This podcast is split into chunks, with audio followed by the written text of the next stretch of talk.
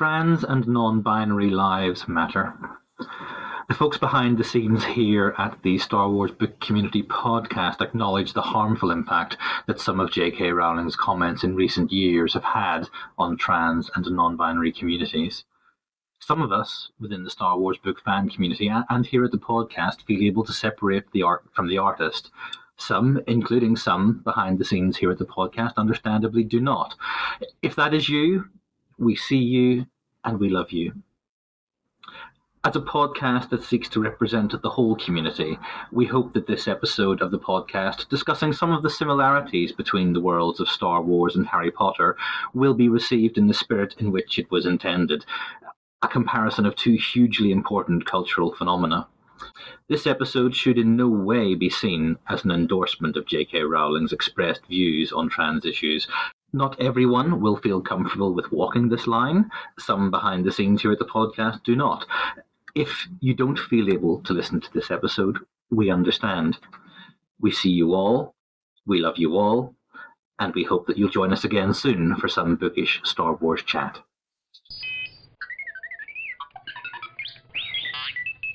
An orphan with a powerful destiny, raised in ignorance of their special status, takes their first steps into a larger world, comes into their power, and overcomes evil.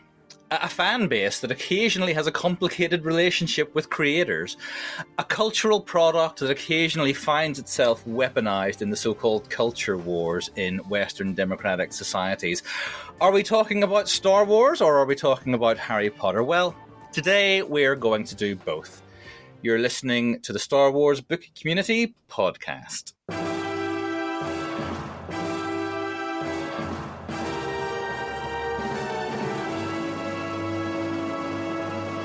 Hello, and welcome back to the Star Wars Book Community Podcast. Thanks for listening. I am your host for today, Jonny Maynor, and today we are continuing our occasional series of special episodes talking to authors and academics who write about Star Wars.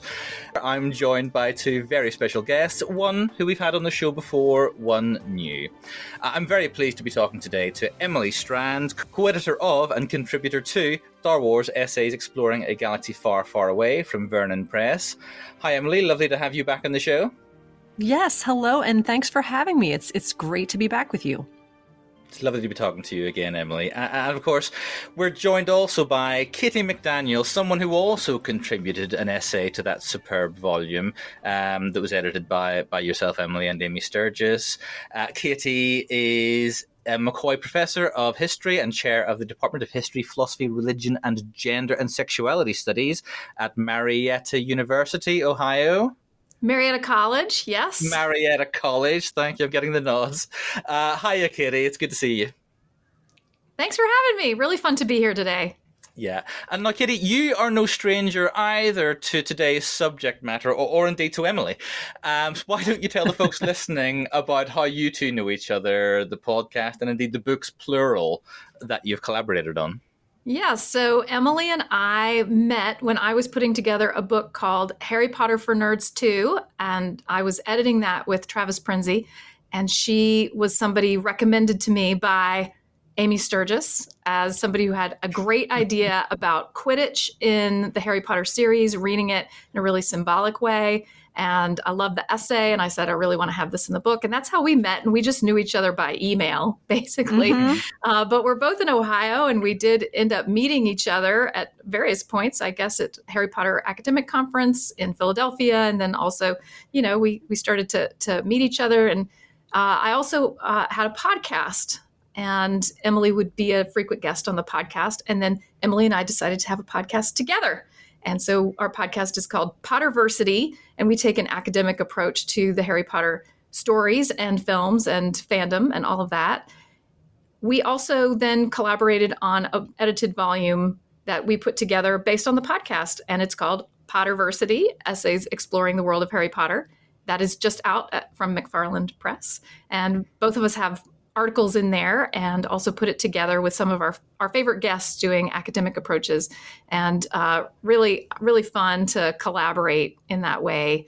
And then when she and amy were working on the star wars book they were sort of talking about it. I had them both on the podcast. You know we were we were we were all talking about something and they were talking about it, and I said, you know, I have this kind of Star Wars idea, and they were like, send it to us. That's that's how that happened. So I was glad that that worked out. It was really fun fun to work on something you know that was a little you know Harry Potter adjacent Star Yeah. Wars.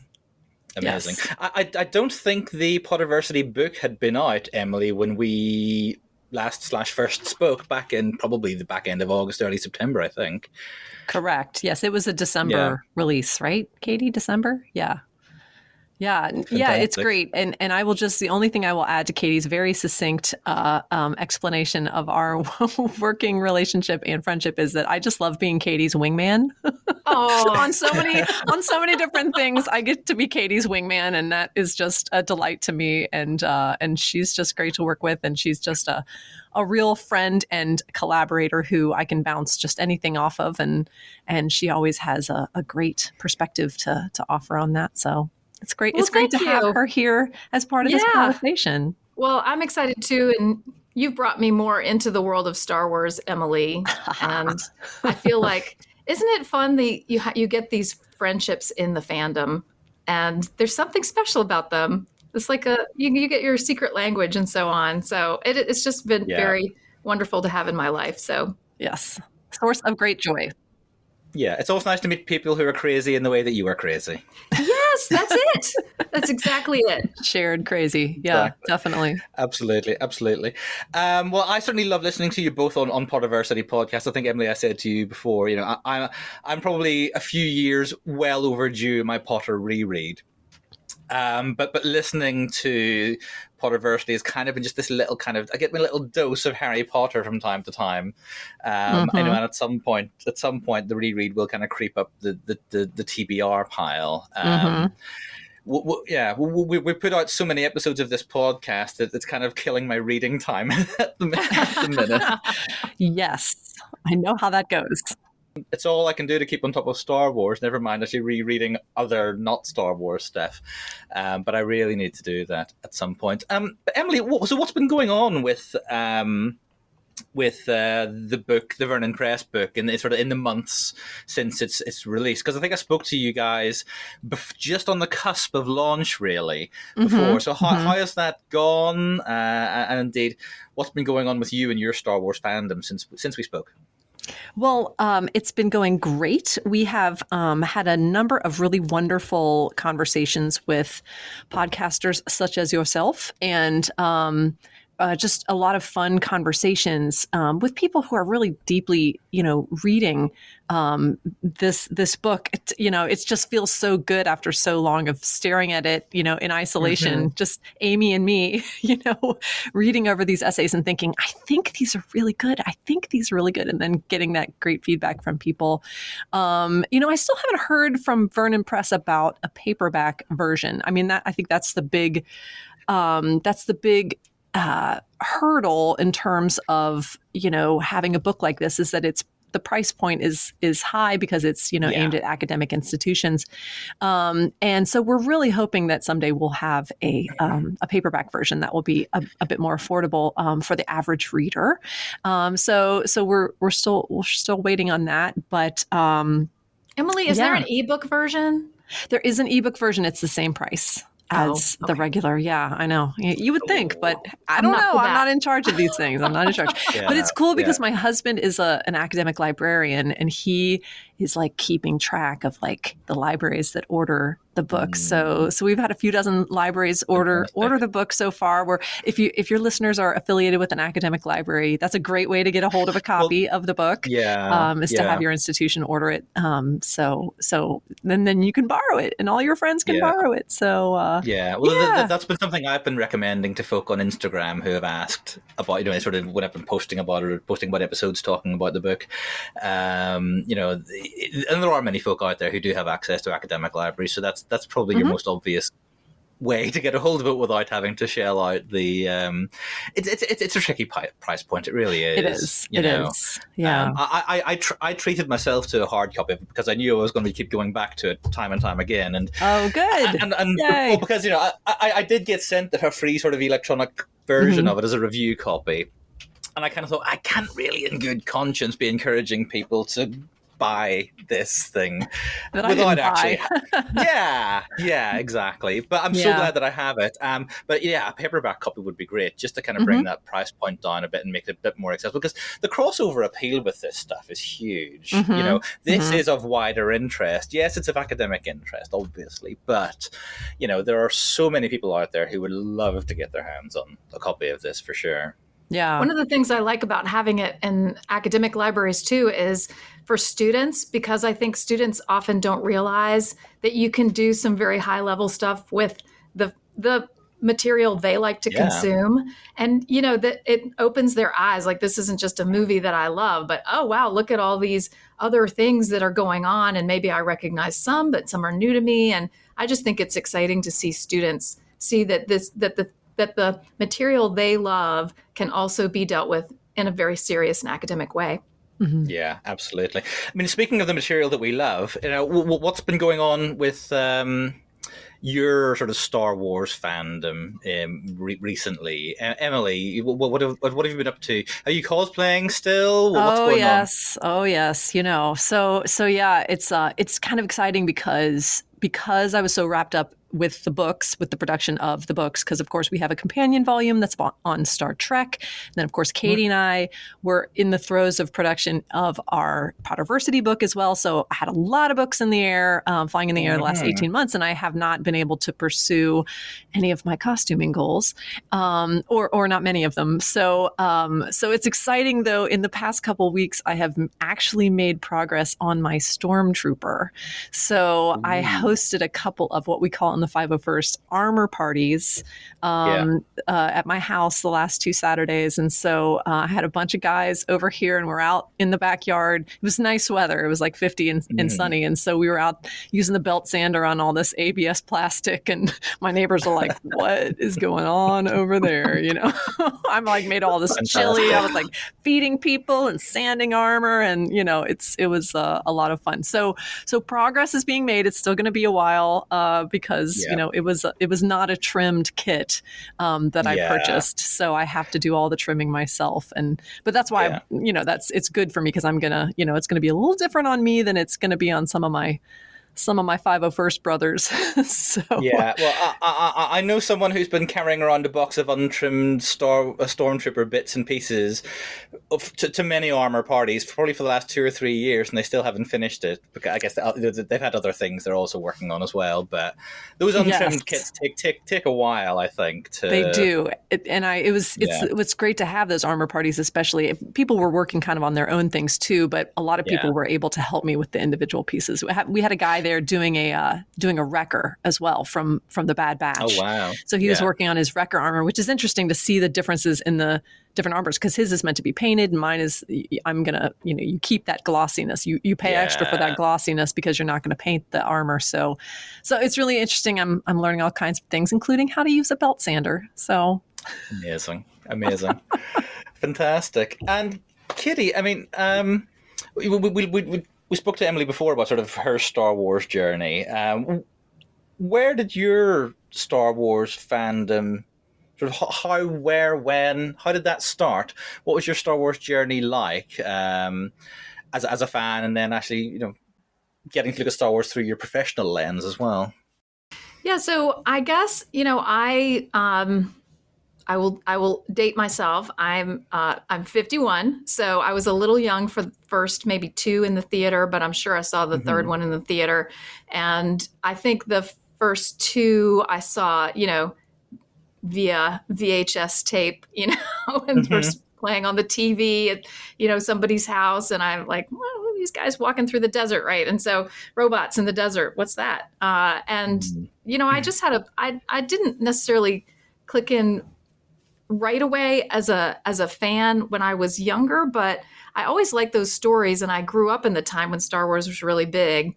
When the prequels came out, I was in graduate school and I did not enjoy the first one. And I was like, I'm not I'm not investing myself in this. By the time, you know, by that time like I really liked the the first 3 and I especially liked the second one. Um, mm-hmm. I, I just think that's such a it's so broody. I like the it's kind of philosophical. I, enjoy, I enjoyed the I enjoyed the aspects of that, and then and then the last one's so happy. Like I really enjoyed the first three, and then I was like, I don't like this whole the whole direction, and um, I I I just like I like Ewan McGregor a lot, and I just it was not still not enough um, to have me go with the prequels. But I know Emily loves the prequels, so I actually my interest resurged with the with the sequel trilogy mm-hmm. because I'm married now, so you can see the phases of my life through these. But uh, my husband and I have a sort of small Venn diagram of things we enjoy watching in the theater. and this is probably fair mm-hmm. fair number of couples, and like adventure, space, that kind of stuff we're we're both for that. We like sci-fi we like fantasy. And so when the new ones came out we saw those together and we enjoyed them. And i really lo- i really liked the sequel trilogy. I just really got into it. Mm. and um, i i just was inspired by it. I loved the heroine in Rey and i you know was fascinated by different elements of the story. And so so i think that really kind of brought me brought me back into it. I know that's a, maybe a rare a rare story because uh, the sequel trilogy gets a lot of criticism, but I like them. So it's nice to hear. It's nice to hear somebody give the sequel some love. I mean, I, I don't think it's as rare as you might think. You know, oh, there's good. a lot of awful noise online. You know, um, mm-hmm. and, and, there are also there, there are you know, there, there, there's the phenomenon of the YouTube grifter who makes an awful lot of money commercializing hot takes on why Kathleen Kennedy is awful or right. what you know why Rey is a Mary Sue or uh, yeah. whatever tedium, whatever, whatever tedious nonsense is, mm-hmm. being spouted purely for clicks, purely for commercial gain. You know, it is mm-hmm. cynical and it is awful, and it in no way represents the people who actually enjoy this stuff or like this franchise. Yeah, yeah. And c- certainly, you know, we here at the Star Wars Book Community podcast, you know, we speak to folk who read the books. You know, mm-hmm. every week on the show we have guests from the from, from throughout the community, other readers, and the sequels are very well loved and very mm-hmm. well received. Um, um, certainly among the folk who read the books, mm-hmm, you know. Mm-hmm, mm-hmm. Um, there are folk who you know there's maybe it's not their favorite thing, but equally there you know we have folk who for whom the prequels aren't their thing either. You mm-hmm. know, like yourself, Katy. You know, it's just not where it's at for you. Um, but I, I, think you'd be surprised. Um, the sequels, I think. Are, are kind of beloved by by folk who really actually do quite like Star Wars. Oh, that's you Know? Yeah, and it's like you know, it's kind of the same phenomenon as I would I would say I've I've seen this attitude about the Harry Potter films from mm. people who are maybe very deep into Harry Potter studies um, and who see the films as a failing you know, mm. in terms of the way that the, how far they strayed from the books and their fidelity to them and everything. But it's like you really can't look at the films out in the wild and call them a failing. You know, you, I mean, yeah. they're in the wild. some of the most yeah. popular films since Star Wars, and uh, and and yeah, I, I, as much as we might pick them apart, well, why did you light the burrow on fire? You know, how how how dare you? You know, and all these things. Mm. They they're not you know you can't look at it just in in as as that sort of the person who thinks about Star Wars all the time. you know, yeah. you, can, yeah. you have to mm-hmm. remember not everyone who loves Star Wars thinks about it all day, you know? and and yeah. I think in this it's good it's good to kind of take a step back and say, you know, there were some really good parts in, in this. And I have my qualms with the the sequels, but I still, like Katy, I thoroughly enjoyed them. I, I was waiting on the edge of my seat for the next installment to come out. And um, yeah, and so it's I but I love I love in Katy's chapter the way that she really wrestles with them critically and um, mm. takes them seriously. And I think that they're they're ripe for more of that kind of academic attention. I, I think so. And actually I think maybe because we haven't lived with them for as long yet, but they, they really are ripe for that. And the more you explore them and the more you unpack them, the richer they actually they actually are. You know, uh, because you know we, we've been talking about the other some of the other films for forty plus years now, uh, and there's maybe not that much new to learn about them. Um, you know save insofar as new stuff maybe recontextualizes them in a way and find you know starts to pull new nuances out of them but I think what we will find going forward is actually the sequels are so rich and there's so much still to talk about uh, and so much still to unpack. Um, well, I was just going to say if, if I can follow up on that because I totally agree with you. And I think one of the benefits of having these series where things get, keep getting added to them, I think with the Harry Potter, you might think about like the Fantastic Beasts series mm. that came before, that they do create um, opportunities to revisit the original material and actually to see yeah. new things in the original material and to see then how it might be worked out a little differently in you know what's what you know what's the latest trio of films or what what have you and i really felt like the the sequel trilogy made me think more about the uh, the original trilogy and i liked being able to see them in communication with each other that's one of the yeah. things I think is really beneficial to adding to these products. I think a lot of people are like, don't mess with it. It's good just the way it is, right? So they're kind of purists. But I think, yeah. and I think I'm like a lot of fans. I, I, will take all of it. Keep bringing yeah. me, like, give me another Andor season. You know, I'm totally ready for all of that. Yeah, I didn't mention those, but uh, but those those uh, series on Disney Plus, like my those those are TV shows my husband and I can watch together. And so we do. And they're very yeah. enjoyable and interesting. And they're doing so many interesting things that make you think about that whole universe in a more complicated way. And they're showing you different sides of it that I think that there's there's there's still room for creativity as well as analysis in there. And that's what I that's what I like about the continuing stories. Yeah, there's something fascinating there, and maybe that's a good segue into sort of talking about some of the t- some of the ways in which Star Wars and Harry Potter as phenomena are kind of similar, um, and because they're they're both franchises that I guess have started with, you know, one big creator and author as such, you know, in George Lucas and J.K. Rowling.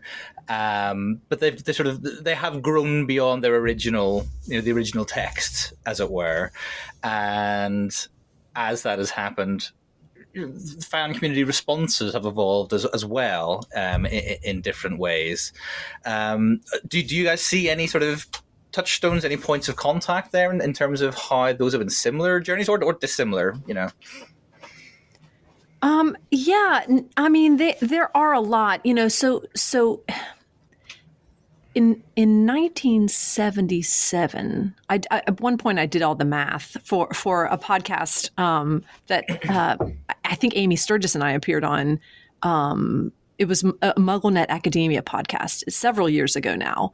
Um, when I first kind of started learning about Star Wars and, and watching Star Wars, I was already a big Harry Potter fan, but I, I kind of threw myself into Star Wars too with the same sort of energy. And then realized all these things like um, I believe in 1977, when the first film came out, J.K. Rowling herself was 11. Like, what a perfect mm. age yeah. for Star Wars, you know? Yeah. And and what a magical age. And even she herself seems to recognize that 11 is a very is a very magical age, right? Because this is the age that you get your Hogwarts letter, and um, or or not, um, as the case may be. Um, sorry, Petunia, but uh, you know, yeah. So so you kind of start there, and you realize that mm. that these. Um, are, are, are quite contemporary cultural products um, in the sense that, you know, maybe the original movies predated Harry Potter, but they very well, you know, that hero's journey very well informed, you know, her and how that plays out in this big pop culture phenomenon in this big epic story. Um, you can see how that must have touched her. Um, but then when you're talking about Harry Potter, the books being written, and even the the beginning of the films, th- there's a real overlap with the prequel trilogy. Um, mm, th- yeah. Those works are contemporary works, um, and and so as you move forward, then you have some interesting interplay between um, Warner Brothers and uh, I believe Disney, um, where you have you know some big higher ups moving between each other and and you have to you have to imagine that the Harry Potter the success of the Harry Potter movies was an inspiration and a consideration to those preparing to make the, the sequel films um, mm. to, to capitalize on what those films touched in people that that drew you know sent them out in droves to watch those Harry Potter films. They wanted that same audience for the sequels, yeah. and and so and so they made the choices and they hired the personnel that could help them um, to do those things. Um, of course, you know you have the bridge, the connector bridge of John Williams and his music, mm-hmm. um, and which he seems maybe a bit more passionate about um, about uh, Star Wars than about Harry Potter. I don't know. I'm not sure what about the decision. You know, mm. um, t- why he didn't end up um, scoring all of the Harry Potter films, but you know that's neither here nor yeah. there. But um, yeah, so there's a lot of those types of connections. K- Katy, what about you? Right. I guess I was sort of thinking about it in terms of the way that fans engage with these questions of creator creation and I think mm. that's really important because J.K. Rowling has been very possessive of her stories and her characters. I think there was a kind of she didn't mind fan fiction. She basically didn't didn't she was she was uh, warm warm to that, but she's been she comes out with all these backstories to like kind of tell you what it was so that it sort of mm-hmm. makes the spaces where for fan creativity yeah, small. Yeah, here's a nugget that maybe you didn't want to know, but I'm going to tell you anyway. right, it's territorial. It's almost like territorial yeah. marking. You know, yeah. I mean, I mean, I guess Lucas was like that for a very long mm-hmm. time. He was very mm-hmm. possessive. You know, he, you know, he fa- he had a fascinating journey from sort of independent wunderkind to sort of slightly megalomaniacal, kind of uber controlling, you know. Yeah, more in the in the yeah. prequels, uh, which is a fascinating thing. Yeah, and those are the same concerns that fans of Harry Potter have. I think there's some similarities, and you know, in the fandom, I think, um, you know, had some J.K. Rowling worship mm-hmm. going on, and I'm sure mm-hmm. that's similar. And then when your idol reveals themselves to be no- a normal person who's flawed and you know maybe disagrees yeah. with you about some things. And then uh, it's created a wave of controversy. And i know that there's a there's a lot of that. And i mean i think as fandoms get more mature honestly i think they just they develop more controversial aspects. Mm-hmm. and that that's you know it you know it it becomes a little more bittersweet but it's still you know I think yeah normal, right? Natural, maybe. Yeah, I mean, yeah. yeah. I mean, people. I, I I do tire sometimes of people. I think mischaracterizing the Star Wars fandom as sort of this weird toxic place where the discourse is terrible and everyone hates the product and each other, because that's not my experience of being in the fan right. community. Right. It wouldn't you be know. much of a fandom, would it, if that was really what it was like? I know. who, would, who would want to be a part of that? why would we be here? The four people who like Star Wars exactly, um, and, and, I'm sure the Harry Potter fan community is, ex- is exactly the same. Um, it, you know, I, I, like I like to say it's not a Star Wars problem; it's a people problem. When something is this huge, when something is this big, this it, you know, it, it sort of there are other big conversations happening in our cultures, and Star Wars is such a big thing. Harry Potter is such a big thing that inevitably, when you've got that many people in one room, you are going to have these divisions. Mm-hmm. That's not a Star Wars problem. It's not a Harry Potter problem. It's a people problem, and it's yeah. a modern, you know, throw in culture wars and everything else when people when everybody wants to weaponize something and use it to prove that they're right and other people are wrong. You know, it's not Star Wars. It's not for Harry Potter. It's just you know the, the, the wonder of being in a Western democratic society at the minute, you know? Yes, and the things we love culturally then become a kind of shorthand for what we want to see in the world and what, what our values are. And I was thinking about also, as you were describing in your intro, some of the connections. You know, you see all these people at demonstrations who, you know, a woman's place is in the resistance with Princess Leia, mm. and then there's all this in a world of in Voldemort's world, we need more Hermione's, that kind, that kind of thing. You know, that yeah. you see people who are who are using a lot of the the language and the symbolism of these really important cultural use the word touchstones before mm. that I so that I think they necessarily are going to take on some of those elements of controversy and politicization as you say it's it's the nature of our I mean, capitalist as well as uh, democratic society. Yeah, yeah. And I mean, we've often talked here on the podcast about the ways in which Star Wars has always been, it has been inherently political. George Lucas being, having been a fairly political person mm-hmm. and having had some very clear ideas about what he meant or what intended Star Wars to be about. Whether or not he was successful in that, you know, um, you know, you know, if you look at some of his earlier drafts of the script, the allusions to Vietnam and other things, and he's on record as talking about the Emperor and Nixon and all that stuff, you know. Um, so you know, there's, there's a tendency to sort of it's easier, I think, to see Star Wars through that sort of political lens.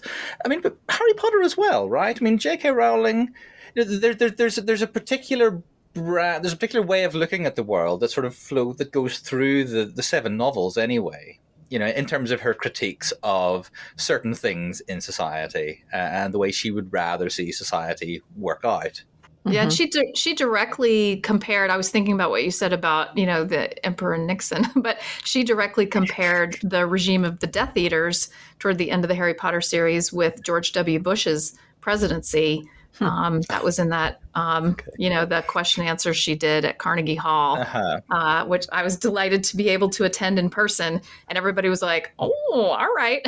so she just kind of came out with a really clear political, you know, alignment yeah. there. Yeah. Uh, so, you know, I think not different. Kitty, when was that? It was when the last book came out, 2007, 2007. and I know this because I had a baby okay. in 2007, and I dropped my baby with my with my husband mm-hmm. for a couple of days. Yeah. So I could yeah. uh, journey with Amy Sturgis to go hear that. So W was still in power. That was the tail end of W's second term. Right. Uh huh. Wow. Okay. That's yeah, yeah. That, that, that is a bit of a bombshell to drop at Carnegie Hall, right? Yes. Well, and that's mm-hmm. also where she said Dumbledore is gay. Oh, is that when she dropped that one too? Yeah. So she was just mm-hmm. dropping the yeah. bombs that night. She's yeah. Like, I'm just going to mosey over the Atlantic and drop some bombs. and shuffle off back to Scotland. she has to be. Yeah, right. Maybe she just doesn't like traveling, right? She doesn't like traveling. She's like, they won't. They're not going to invite me back after this, you know? Yeah, maybe not. But you know, she had to. Be, I think. I think. I mean, I.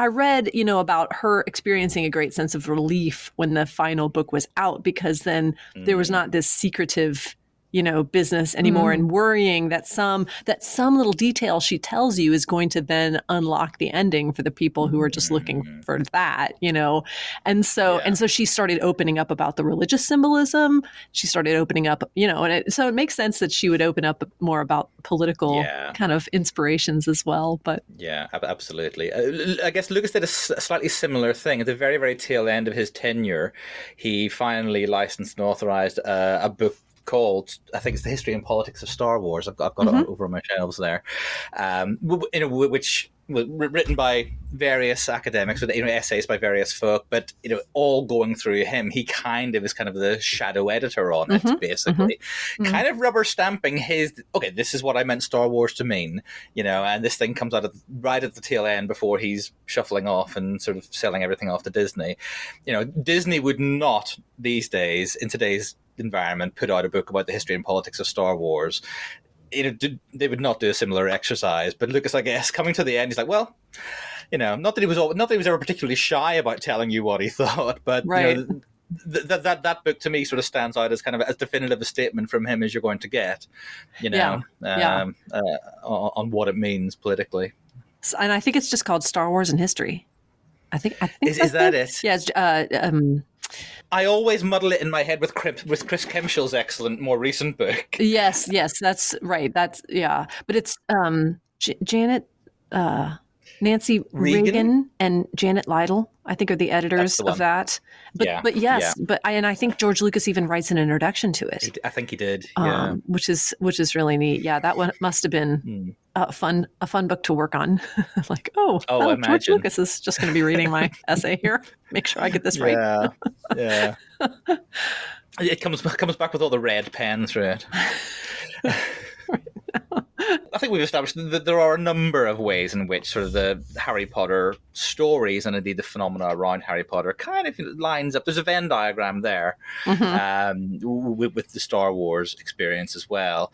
Uh, but Kitty, I, re- I, did want to talk to you today about the essay that you contributed to the book that Emily and Amy Sturgis edited, Star Wars Essays exploring a galaxy far, far away. Uh, your essay is called The Map in the Mirror Reflections of Time, Self and Salvation in Star Wars and Harry Potter.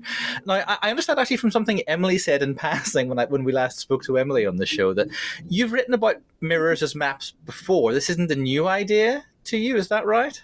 Well, what I really like are maps. We were talking about okay. that earlier. So I like maps, and I didn't realize that that was going to be a through line in my scholarship. and mm-hmm. I didn't mm-hmm. even notice it. I was like, and until fairly recently, I was like, you know, everything I do has something to do with space and maps, and and I'm actually a very poor map reader. I'm I'm not I'm not visually astute that way and mm-hmm. but what i like are imaginative maps you know I, mm-hmm. i'm interested in this idea that you're mapping something in two dimensions and what does that mean and what you know what goes into trying to reduce not reduce but trying to communicate something yeah. that is multidimensional in these two dimensions and how do you do that and so i've been reading a lot on maps and i was look i, I re- was reading about maps and they talked about the hereford uh, mundi which is this really old medieval map and they were this this author was talking about how the spot on the map that has the most. It's been hanging up in a church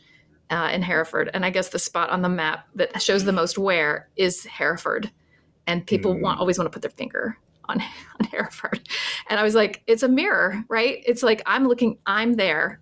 This is me, mm. and it's showing you in space, and so I, that's the beginning point of me thinking about maps and mirrors together and how maps are operating kind of like mirrors in their the way that they collapse space and time into two-dimensional mm-hmm. plane the way that they show you something about yourself and also in relation to the external world so internal and external their metaphorical power and their storytelling power and mirrors have this kind of interesting magical history themselves as you know enchanted objects but then think about how mm. maps are also often seen to have this kind of symbolic language through which they reveal hidden things uh, that you mm-hmm. could perhaps find if you can decode the map. And I think this idea of maps and mirrors operating in a, a sort of similar way symbolically uh, and something that you can decode i think is really interesting and so um, so i i was inspired by that but i tell you the the star wars angle to that was her i just was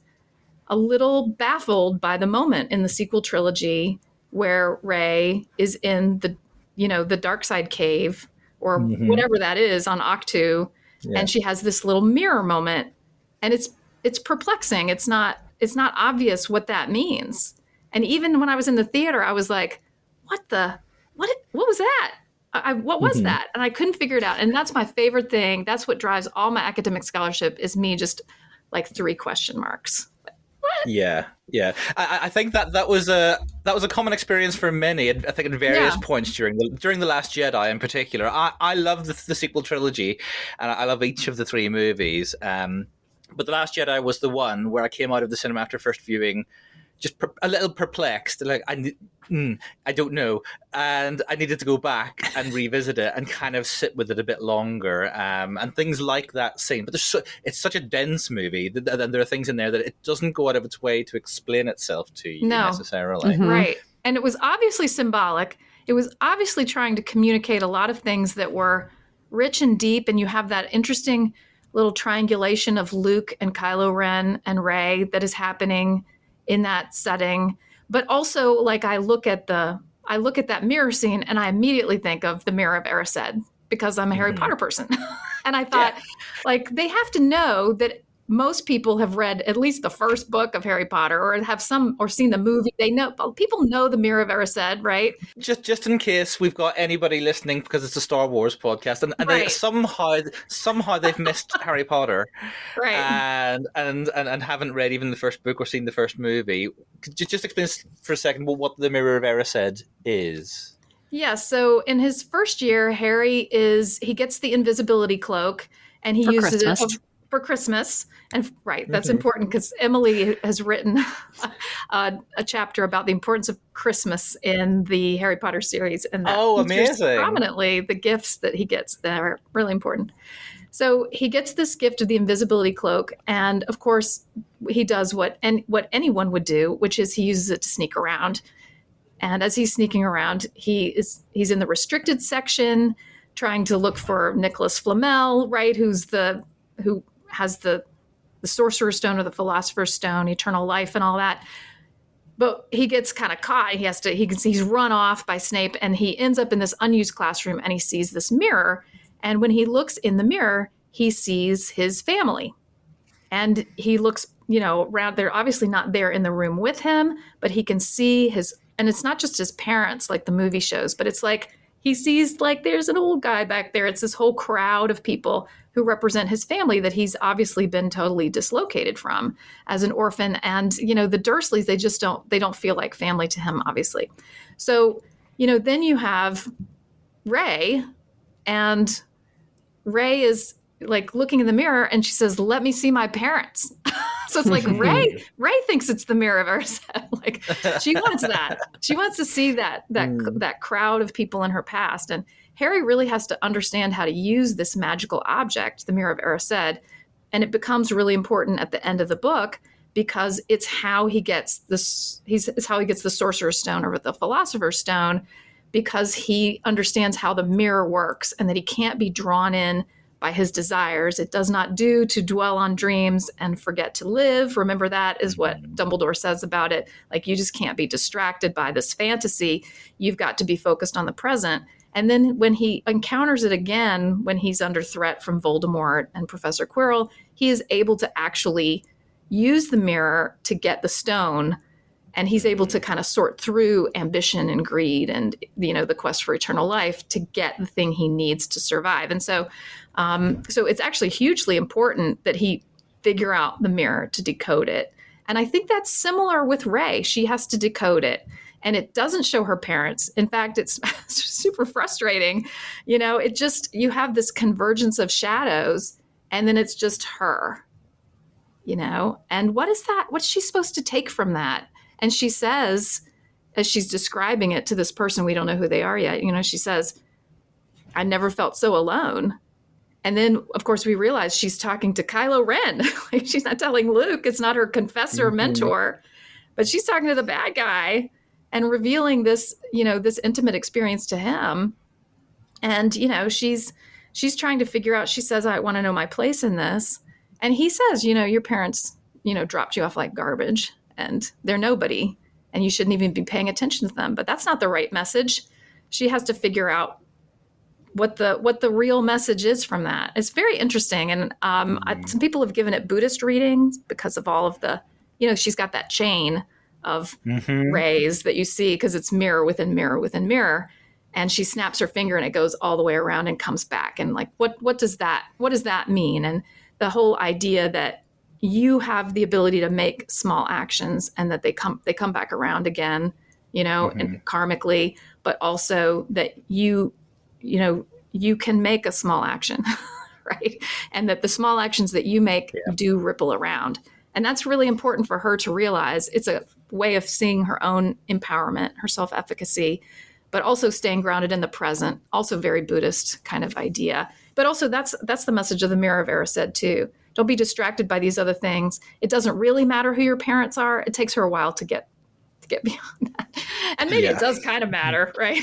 well, right. And I think you know, be, she's got to be herself. Uh, the mirror doesn't change its magic doesn't change it still shows you what what your heart's desire is but but you know for harry he has to he has to figure out what that is and is he is his mm-hmm. heart's desire to to to be caught up in this mirage of community you know that is you know, grief, right? Grief for these mm. loved people that people that mm. loved him, that he loved, that that you know he has lost, or is his desire to protect the world from Voldemort and protect the people who are living now, um, his mm. friends, his his new magical community, and that becomes his desire. You know, Christmas, his desire is for those for for that mirage, but by the end of the book, his desire is for you know helping his friends stay alive and and celebrate life rather than death. Yeah, Harry at the towards the end of the final book um, has a moment, I guess, courtesy of the resurrection stone, not the mirror, but mm-hmm. you know, mm-hmm. is able to sort of call back these images of the people who.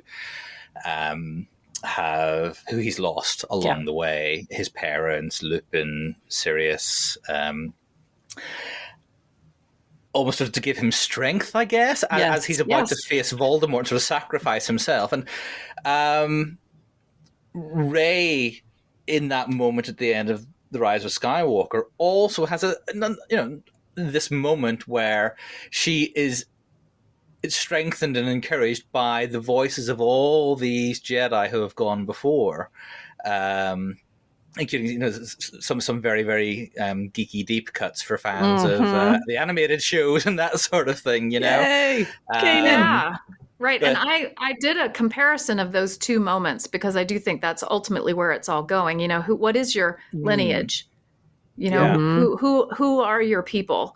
And yeah. for Harry, it's the resurrection stone. And it's very similar the way he talks about like they were with him and they were making it possible for him to march to this self-sacrifice, making himself vulnerable and mm-hmm. Rey does the same thing, like stay close to me. She's, you know, she's calling upon, and it's the people who have come before her and made a similar sacrifice who are then with you, this kind of hall yeah. of lost heroes who then provide you strength when it comes time for you to, you know, play your role in the next sacrifice. Mm-hmm. And it's very similar, very mm-hmm. similar. And even if you sort of look at how it's represented in the films, there's a real similarity to like the the way that's represented. I think it's all auditory yeah. for Rey, and we get yeah. the like the specters for uh, for Harry. Yeah. But mm-hmm. there, it's it's like it's very similar. Like we're just walking with you and yeah. giving you encouragement. I think it's so powerful. I really love that. I do too. And and Harry and Rey are both standing there at the edge of life and death. Mm-hmm. And really, death is more real to them now. It even says in Harry Potter, right. he, he, says the people around him, the, the, the, shades of his loved ones around him, were much more real than the people up at the castle, you know, were yeah. to him now. And and so they they have come to ease his transition from life yeah. to death because because he's earned it you know in in being yeah. able to give this himself in this in this sacrifice. And i think i think for Rey, it's a similar it's a similar dynamic you know where where she realizes that she is she is part of this community and she always has been. And it's a community that transcends death. But she mm. couldn't really she could not call upon them really right? She struggles with that earlier. Right.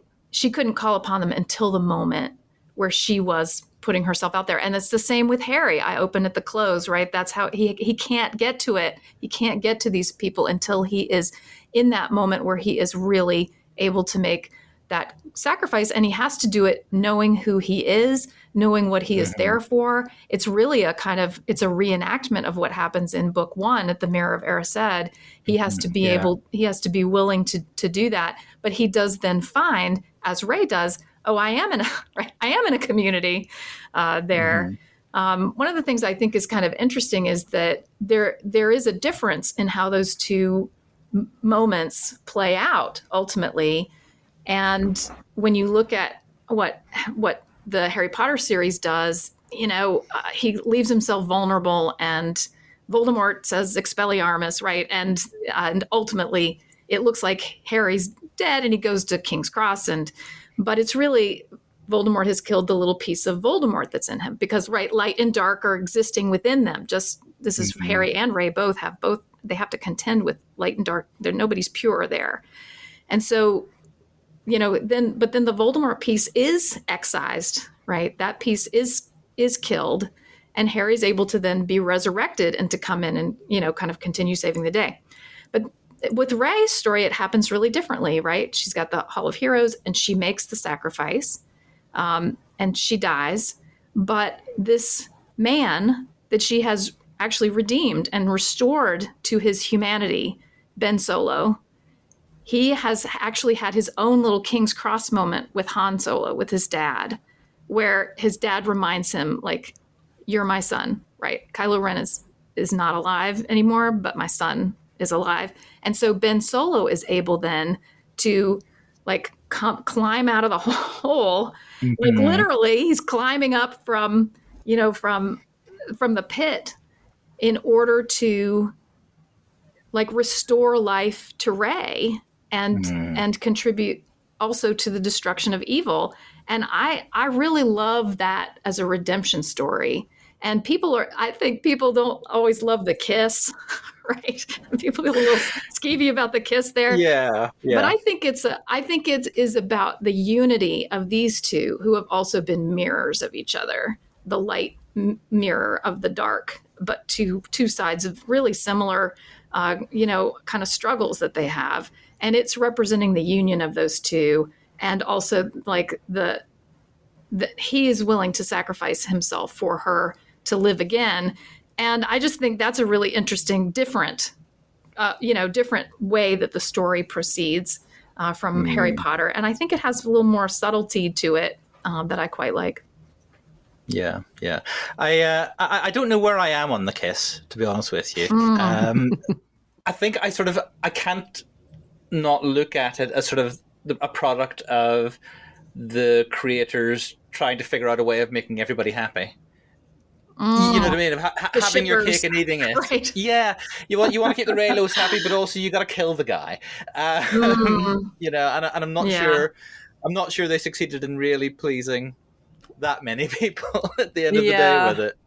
Yeah, I know. I, and I, I have noticed. I mean, you know, uh, killing your own father. I mean, that's that's like yeah, I think it's hard. I, I heard J.J. Abrams say he, mm. he, you know, he wanted he wanted this unforgivable act, you know, to be to be yeah. committed by Kylo Ren. like what? I mean, he starts in those films killing a whole bunch of innocent people. I mean, he's right. really uh, like he's really he's bad. Right. He's not just somebody playing around with being bad. He's really done some very evil things, and there is a penalty for that in you know in these moral universes that are created in fantasy yeah. realms. Yeah. yeah.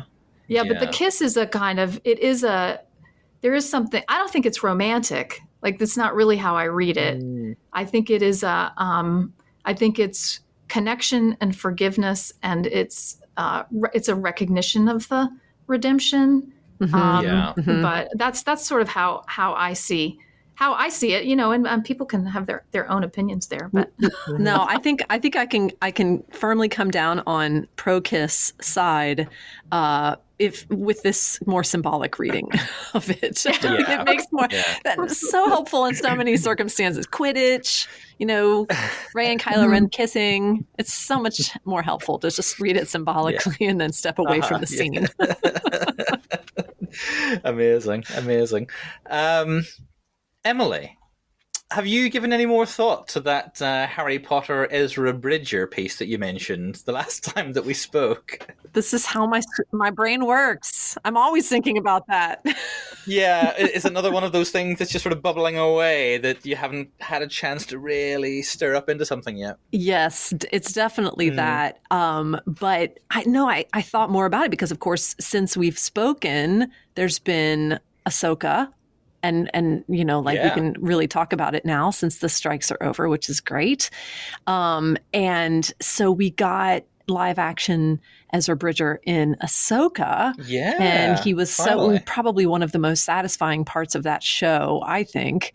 Um, his portrayal really of Ezra. Was. Yeah, which was just yeah, so spot on and pitch perfect, wasn't it? It really was just from the look, from everything, his mannerisms, everything, everything. But, you know, I, and but I, I keep thinking more because the more I think about it, the more connections, you know, like in the way that um, the live action Ezra, you know, sort of passes on a weapon. You know, when when they first encounter the the stormtroopers uh, that set upon them with the Notis um, he's oh no no no I don't need a weapon. My, the force is my ally. I don't need that blaster. You mm-hmm. know, and and how very Harry Potter that is. You know, Harry strategically lays aside his his weapons at various um, parts of the Mhm. saga, especially in book seven, when he buries Dobby by hand, and also when he stows his wand and his cloak and faces Voldemort Yeah. alone.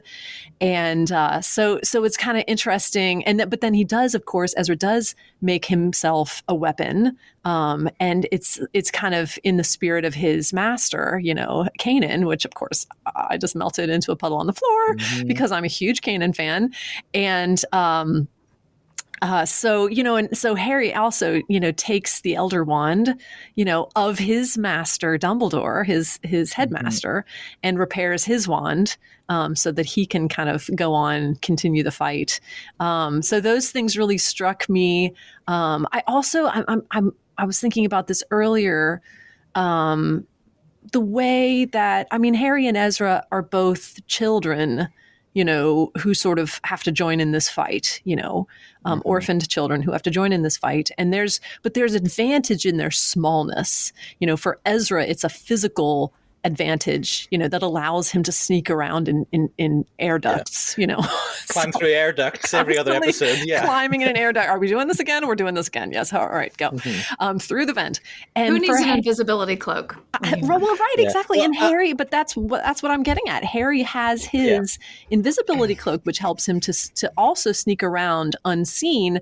But but Harry's smallness is also kind of conceptual as well. You know, you you just don't appreciate that this child is going to be able to make a stand against Voldemort, and yet he can. And this is you know this is very much the same way with Ezra Bridger. And so I think there's so much there's so much going on there um, in Mhm. terms of very probably calculated similarity similarities in order to attract you know the Uh-huh. same audiences that love both Yeah, stories. Yeah. To, to your point earlier, now Star Wars is being made with the benefit of hindsight, with the benefit of being able to look at the success of a franchise like the Harry Potter films, and you know uh, the franchise that keep continues to evolve in its own ways as well. Mm-hmm. Of course, you're going to look back at other franchises, other wildly popular sci-fi fantasy stories that that have you know young protagonists um, of, of a similar age to the audience you're trying to pull in. You know that makes all the sense in the world. Yeah, it, it really does. They'd be fools not to, you know, to to draw Yeah. these parallels. But, but you know, I don't know if this is a cop out, Jonny, but because I really do want to write this up. Sometimes, sometimes I'm like, I can't get the energy for it because I I, I present this to Star Wars fans, and they're like, yeah, okay, but then you present it to Harry Potter fans, and they're like, Ezra who?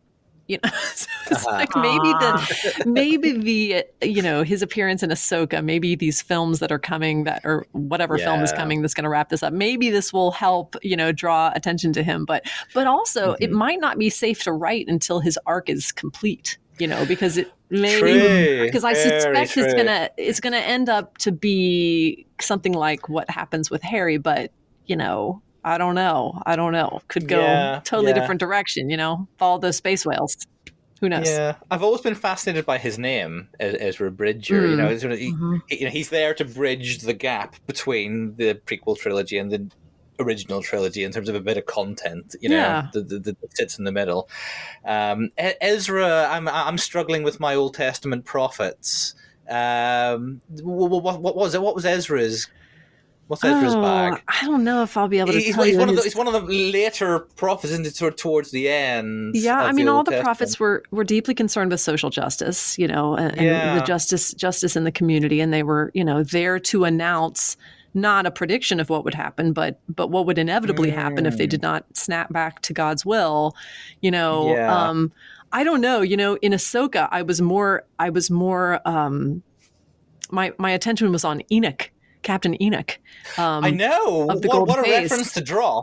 It- I it- know, yeah. right? Right. This child, kind of uh, like you know, um, born of exile, and and uh, oh, and it Mm. was just so. Un- I think Amy Sturgis said it best.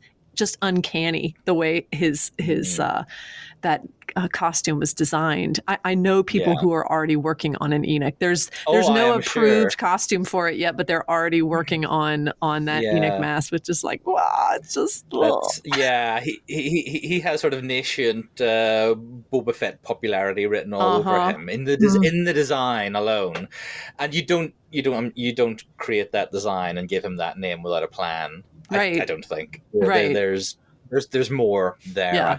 I, I think. I hope. I hope. I hope. Indeed. But thank you for keeping the flame of my Ezra Harry paper alive for me. I really do need to write that down. Now, You really I, do. I got I um I applied to uh, DePaul University um in Chicago is hosting a popular culture conference this May the 4th and they are focusing on Star Wars and um, so I'm going to be presenting on 2187 Arthur Lipset's ideas as Mm. seen through the lens of the Mandalorian. So so that's something that wasn't in my paper um, for the book and so I'm I'm looking forward to to it kind of See, that- that- extending that- that. Th- That has uh, revised edition slash paperback written, written all over it. Good, Right. good idea. I'll, I hey, Yeah, I should pitch that to Vernon con- Press. Paperback, paperback with bonus content. Oh, I like it. Um, I like it. I'd buy it. Of Oh. course I would. Um, Great. I'll, I'll mention that as Speaking- well.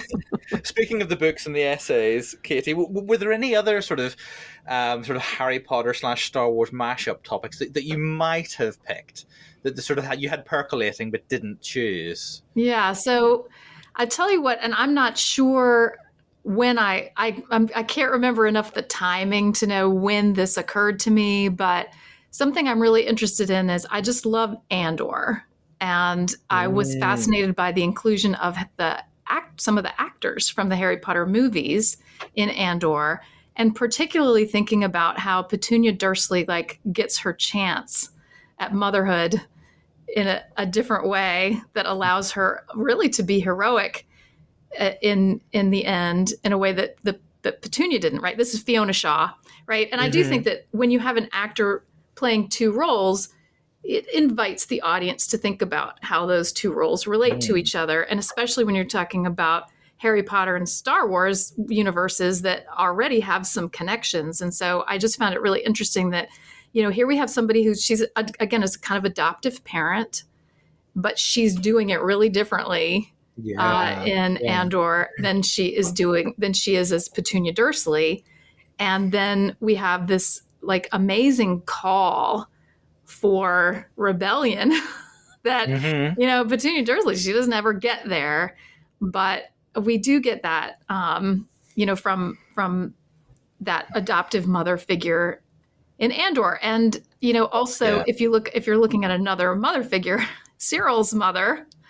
Um, Mhm. played by the same actress. What's her name? Eedy Eedy Karn, who plays um, the Syril's mother, but she played Arabella Figg in the Harry Potter movies, and she's. I think I'd forgotten that. yeah, she's very different characters. You wouldn't, I mean, hmm. you don't totally recognize her. There's some little things where you, but she's di- she looks really different, Yeah. very different character, but also somebody who's on the margins and who is trying mm-hmm. to from a from a boundary like borderline position, trying to you know to support one side or the other. And this time it's the other side Mm. right? So you can Yeah. kind of look at these two characters, you know, uh, you know, as they as they relate to each other just through the actor. Yeah, um, there is yeah. another Oh, I like cameo, and I don't know what I would do with this. This doesn't seem significant to me. I think those two choices seem significant. There's some sort of way to connect them in with the with the characters and the symbolism in the story. But I guess the the man who was the actor who played James Potter in the movies was the doctor on Narkina Five. Uh-huh. So there's there's Yes. another Harry Potter actor, and I don't exactly know what you would what you would make of that within the story. I don't I don't necessarily Yeah, automatically yeah. see a connection there, but but I would be kind of interested to to play out the you know these mother figures and how they are Mm. you know playing like almost switcheroo roles uh, in Yeah, the two different franchises. Oh, I love that. I love that. I, I- I'm now thinking of. I'm trying to think of the, if there's anything betwixt Narkina Five and Azkaban, um, as, as prisons. Mhm. There might not be. There might not be anything particularly worth going at. But um, Yeah, that yeah, that's interesting. Hmm. certainly something that was that um, occur, occurred to me um, as I was watching. I I think we, my wife and I, rewatched the Fantastic Beasts movies at some point in the last six months, um, and just that that that uh, you know, the slightly sort of fascistic overtones mm. of some of what's some of what's going on there. Right. And, oh, did you catch those? Big time. Oh yeah, yeah. Um, yeah. I also I did something about the mirrors in there too. So lots of mirrors. Yeah. Mm, yeah. It, it, it, it, it's not quite uh, Domhnall Gleeson giving it his best Adolf uh, at the Nuremberg rally, but it's kind of it's it's a, it's there's a similar. They're they're certainly channeling um, very, very similar vibes there uh, between the First Order, the trappings of the First Order, and, and some of what we're seeing um, uh, in, in the Fantastic Beast stuff. And I guess as well, Fantastic Beasts kind of being a prequel trilogy. series of prequel movies of a yeah. sort seems to be diving more into sort of the political realm um, than, than, sort of its predecessors. Uh, maybe in a similar way to the, the, the, way the Star Wars prequels did, I guess, which is which is interesting. And I, I, I don't know if that's just the case of the creators having established their platform and now now I'm going to tell you a thing or two, you mm-hmm. know. Mm, yeah, or... both both those prequels are very historically oriented, and I think George Lucas and J.K. Rowling both are interested in history. And with Lucas, I think he's he's looking at the Roman Empire, right? Uh, the Roman Republic, Roman Empire time, mm, and yeah. that that is deeply informing the prequels and what he sees that went wrong in this universe. And I think that for J.K. Rowling, it is the rise of fascism um, yeah. worldwide. It wasn't even just in Europe. Uh, in the 1930s, particularly, and that that is something she's in, she's interested in exploring as a precondition of the later world that she developed, right? Because it's a mm-hmm. return to that. That's what's happening, right? Um, yeah, and yeah. I think what, as a historian, I'm uh, I'm very interested in the way that that these these people do use use hist- historical references in a way that it's supposed to be, you know, we're supposed to be learning from it and you know thinking about how how this translates into other other settings that we can maybe even identify with our own well, right, and isn't that what coming of age is all about? You know, you you mm-hmm. you take awareness of yourself in your circumstance, but you know your lens continues to to back up. You know, so that you know uh-huh. you can take your steps into a larger world and you can really understand, you know, yourself more as in relation to this larger world. And so I think that it's natural for both of those franchises to to move in that way, however confusing yeah. it is for some fans. but it does it deepens Indeed. the world building yeah and and i think oh, that yeah. that's uh, that's something that's that's worth doing and again it it informs the original ones in a way mm-hmm. that i think is is makes it makes you want to go back to them Absolutely, absolutely. Um, as I said before, I you know I'm long overdue my Potter reread, but the the bits of newer Potterverse stuff that I have consumed in more recent years only make me want to revisit it more you know, uh, and and to sort of re-experience it in the light of the the new stuff. Mm-hmm. I always mm-hmm. I always tell this story, but my son just went on a binge with the Harry Potter novels, and then you know political things happening as they were. Uh, he was an early teenager at this point, and he said, "I feel like we're living in book five of Harry Potter." and I was like, okay, like that wow. I can. And of course, my response was Dumbledore's army still recruiting, mm-hmm. right? Yeah. so mm-hmm. like, you at least you can rec- you can recognize it. D- dare I ask who Dolores Umbridge was in this uh, in this analogy? well, it was really mm. more who Voldemort was. And I'll just tell you, this was in okay. 2016. So I got you. I got you. Yeah. I got. But yeah but i mean you know we're, we're living in in times that seem to call forth the dystopian yeah. uh, worlds that we have been in, inhabiting and fantasy or science fiction universes and and they're very instructive. So uh, right we can we can take some good things from from what we're from what we're reading. I don't like this idea that you know we're just all noodling off on something that doesn't have any bearing on reality. I think they're actually these fantasy universes are so so important to the way we understand our world. Absolutely, it's something that comes up here on the Star Wars Book Community podcast all the time. Um, you know, we did a roundtable in, in, recent weeks about one of the more recent uh, High Republic books. You know, which dropped in November around November time, and it was impossible not to read some of that, some of what was going on in the early chapters of that book, without calling to mind stuff that was happening on the news every day in Gaza, for example, about in the book there are folk from the Republic who are trapped behind certain lines and communications are down and people are fretting about loved ones and not what George Mann the author had in mind when he sat down to start writing it probably a year prior but you know there are there are universal themes in some of this stuff that no matter how they get expressed they are going to touch something in in the real world. Mhm. You know, you can Mhm. see the real world in these books and in the experiences of uh, the experiences of the characters that reflect what's going on in the real world and vice versa. Um, Exactly. It's all the, the, the, there's endless uh, endless examples of, of that in the Star Wars canon, which is something Yeah. I love. You know, Yeah. um, Yeah, if it's escapism, what we're escaping into is so often the truth. You know, um, Hmm. e- e- even if it's a Mm. metaphorical truth. You know, so so a lot of times I Yeah. feel like escaping from this. You know.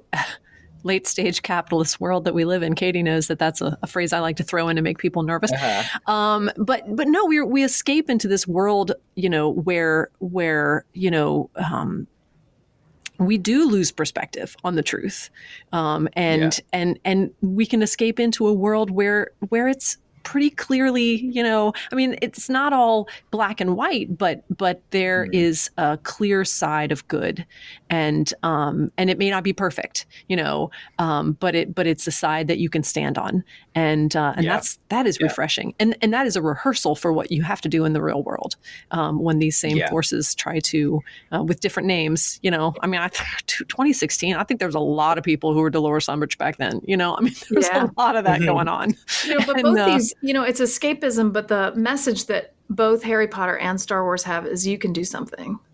Yeah. Maybe you can't Yeah. do a lot, Yeah. right? Maybe you're in Rogue One, which maybe, maybe Yeah. it's not all going to be totally successful, but uh, but you know, I guess they were ultimately successful. But they're Yeah. you They got a whole squadron named after them, you know? but you could do something. if you're lucky, you get a hug on a beach at the end, Right. just before the It's a good hug. That seemed like a good hug.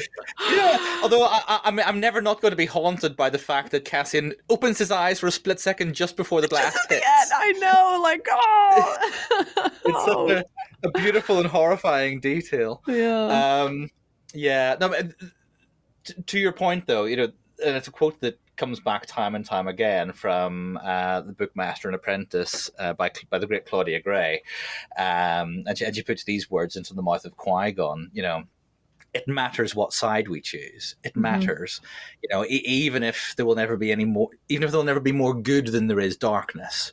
You know, Y- you know, I, he says, I don't choose the light because it means someday I think I'm going to win some sort of cosmic game. I choose the light because it is the light, you know, and that is kind of the message of Star Wars, you know, that it, it doesn't matter that we might not win today. It matters that we choose the light, you know, um, even if we're doomed today. Yes. which is, yeah. you know, which is, which is to your point, Rogue One. It's, you know, Right, you know, the, right. the, the, there are the battles that are still the right battles to fight, so that other people can fight. Right. To know? give other people hope, right? And this is this is what the lesson yeah. of that. Claudia Gray's going to be at that conference in uh in uh, at DePaul in Chicago on May 4th.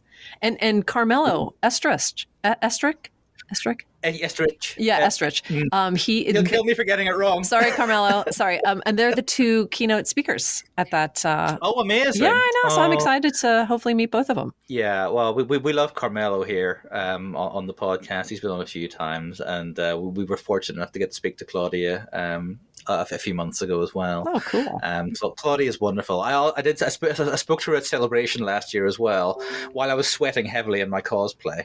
Um, but but she, uh, Isn't that always how cosplay is? I, oh man, It's not I, if you're Hutt Slayer Leia. Oh, Well, that's I true. guess. I mean, I have seen that. I, I, I, could, I could do a gender bent Hutt Slayer Leia, but I don't think anyone needs to see this. You know? so much of this, you mean? yeah, exactly. Oh, funny. Forty-six-year-old bald Irish male Hutt Slayer Leia is. No one's going to a con looking for that. No, you know what else looks very breezy is the uh, the the the uh, Narkina Five prison costume. You know, That, that does look actually, yeah, quite not even nice shoes? Yeah, they do yeah. have these interesting little pads on the bottoms of their feet that keep them from actually Mm. walking around barefoot. It just looks like they're barefoot. Oh, uh, you can kind of buy these little sticky things, keep protect your, Well, the bottoms of your feet. But De- definitely a highlight of celebration last year for me was seeing the, the one way out march up the concourse with all of the Narkina Five guys and girls. Um, A- Amy Raquel's husband was part of that, apparently. oh, really? yeah, yeah. I think that, that that's a tradition that's probably a keeper, along with the. Um, oh, I'm blanking now on the ice cream maker guy, Willrow Hood. A Wilbur from- Hood, yeah, yeah, yeah. Remember Strikes Back with the carrying his um His little can- weird ice cream Camp maker. Tono or Yeah. whatever, yeah. Yeah, yeah, yeah. Fantastic. Okay, I, I think that's probably going to do us for today's um, chat about, about Harry Potter and Star Wars. Um, before we go, I, I'd like to say a big thank you once again to our fantastic guests, Emily Strand and Katy McDaniel. Why don't you two let the folks listening know where they can find you, Potterversity, the books, etc.? Emily. Um, well, my, I, you can find me online at emilystrand.com. Um, and uh, the, all, information about my uh, various books is there. Um, our two titles, uh, Star Wars and Star Trek, uh, from Vernon Press, are available there at that publisher. And then, of course, Katy and I can be found at Potterversity, wherever you get your podcasts. Um, Potterversity is there, spe- spelled just the way it sounds. And our book, Potterversity Essays Exploring the World of Harry Potter, is available from McFarland for a very reasonable price of like twenty nine ninety five or something like that, right? Kate? Yeah, I, It's nicely I, I priced. checked that out earlier. It, it, it's it's it's a bit more uh, affordable than Yes. the Vernon Press title. You know, although saying that, I do need to get my hands on a copy of the Star Trek uh, Mm. essays. It's so good. It's also really good. Because I'm, I mean, I love Trek as well. I'm sort of, I've been rediscovering some Trek that I've missed. I'm- I'm just catching up. I've just caught up with Strange New Worlds, for example, um, which I've loved. very Oh much. It's kind of yes, it's such amazing comfort Trek. yes, you know, it it's a- is. Oh, It's yeah. like it's like it's like your dad's Trek, you know, except Yeah. I'm the dad now. You know what I mean? yeah, yeah. And you know, um, so um, John Jackson Miller also has a chapter in that book that's really a companion chapter to the one he wrote in in our Star Wars book about canon development um, in Star Trek, and it's uh, very, especially comparatively with Star Wars, it's very interesting, Yeah. you know, thing to compare. absolutely. So, yeah, definitely. So something to look forward to. Uh, Katy, why don't you let the folks listening know where they can get a hold of you, if you don't mind them getting a hold of you? Sure. Well, I mean, mostly through Potterversity and uh, through the Potterversity Facebook. We have Instagram. I think we're on whatever Twitter is now. I think we Yes, still, sure. we're still there. Yes, we are. Is that what it is? I think Um, I think we established last time, Emily, it was called Ten. 10. That's right. It is 10. Emily likes the, the Roman numeral That's not of that. moved off of that number. It's still, Right. still just a 10. Yeah. Um, and uh, also, uh, Potterversity is on MuggleNet, and uh, you can find us there. Uh, I am not myself super adept with uh, various social media, but I do I do engage. Lucky you. I know I'm As Facebook a- page. That's why her mental health is so much better than ours. Oh, I don't know about that. Oh but um, but yeah, so always happy to engage and love to love to hear from people uh, about Potterversity and uh, and all, all of the all of the fandom. So yes, Amazing. Yeah, well, I think we're, we have a Gmail. It's yes, we do. potterversitypodcast at gmail.com. So, and Laurie Beckoff is our is our MuggleNet producer, um, and uh, Laurie is a is a just a great. Uh, Great Potter mind, uh, medievalist, and uh, and she's she's somebody who. And I should also mention our technical director is Emma Nicholson in Australia, and she does just a fabulous job editing the show, and um, also occasionally appearing as a guest. And uh, Mhm. she also has a chapter I in the book. I yes, I, I was I'm, I was I'm just part way through your latest episode with Emma and some Yeah. other folk. Uh, yeah, yeah, Yeah, We're, we're Absolutely. international. We try. Yeah. Yeah, Absolutely. And of course, th- and there's lots of great. There's a whole back catalogue of episodes there of Potterversity, Mhm. and indeed some episodes going right back to when it was reading, Reading, writing, writing, rolling. rolling. That's Yep. right. Yeah, and, and Yeah. the, for, for for listeners to this podcast in particular, there are some uh, of the earlier episodes there where you do dive into The Star Wars um, connections. Yes. Star Wars connections, Mhm. that sort of thing. Um, so folks do um, do crack on and uh, subscribe to Potterversity as well, and and uh, ransack that back catalogue for some juicy tidbits. Absolutely. Um, Uh, and of course, you can find me on Instagram and threads as at Journals of the Whills. That's journals with an S and wills with an H. And you can reach out to the whole podcast team on all the usual social media channels. And there you're looking for at SWBC podcast. Um, and this is just the first of three episodes we have for you this week, you lucky things. Um, Canon Catch Up will be back on Wednesday with Dan, Chris, and maybe myself uh, talking about the one shot comic C3PO, The Phantom Limb. Legends Library returns on Friday uh, with the second and final look at John Jackson Miller's Knight Errant comic series. And next week is another bumper week. Comics Roundup returns. Uh, we have a review of New High Republic book, Defy the Storm we'll have another episode of Canon Catch Up, and we'll actually have a very special episode that Morgan is putting together marking International Women's Day. That's count them, seven episodes in a fortnight, people. What a world! What a time to be a Star Wars book fan. Um, we'll all need a holiday. after that. Um, but but all that remains for this episode is, is to say goodbye. So it's a goodbye from Emily Strand. Bye. Thanks. May the force be with you. And it's goodbye from Katy McDaniel. Thanks. This was so much fun. Fantastic. And it's a goodbye from me. Thanks for listening, folks. May the force be with you, and we'll catch you next time on the Star Wars Book Community podcast.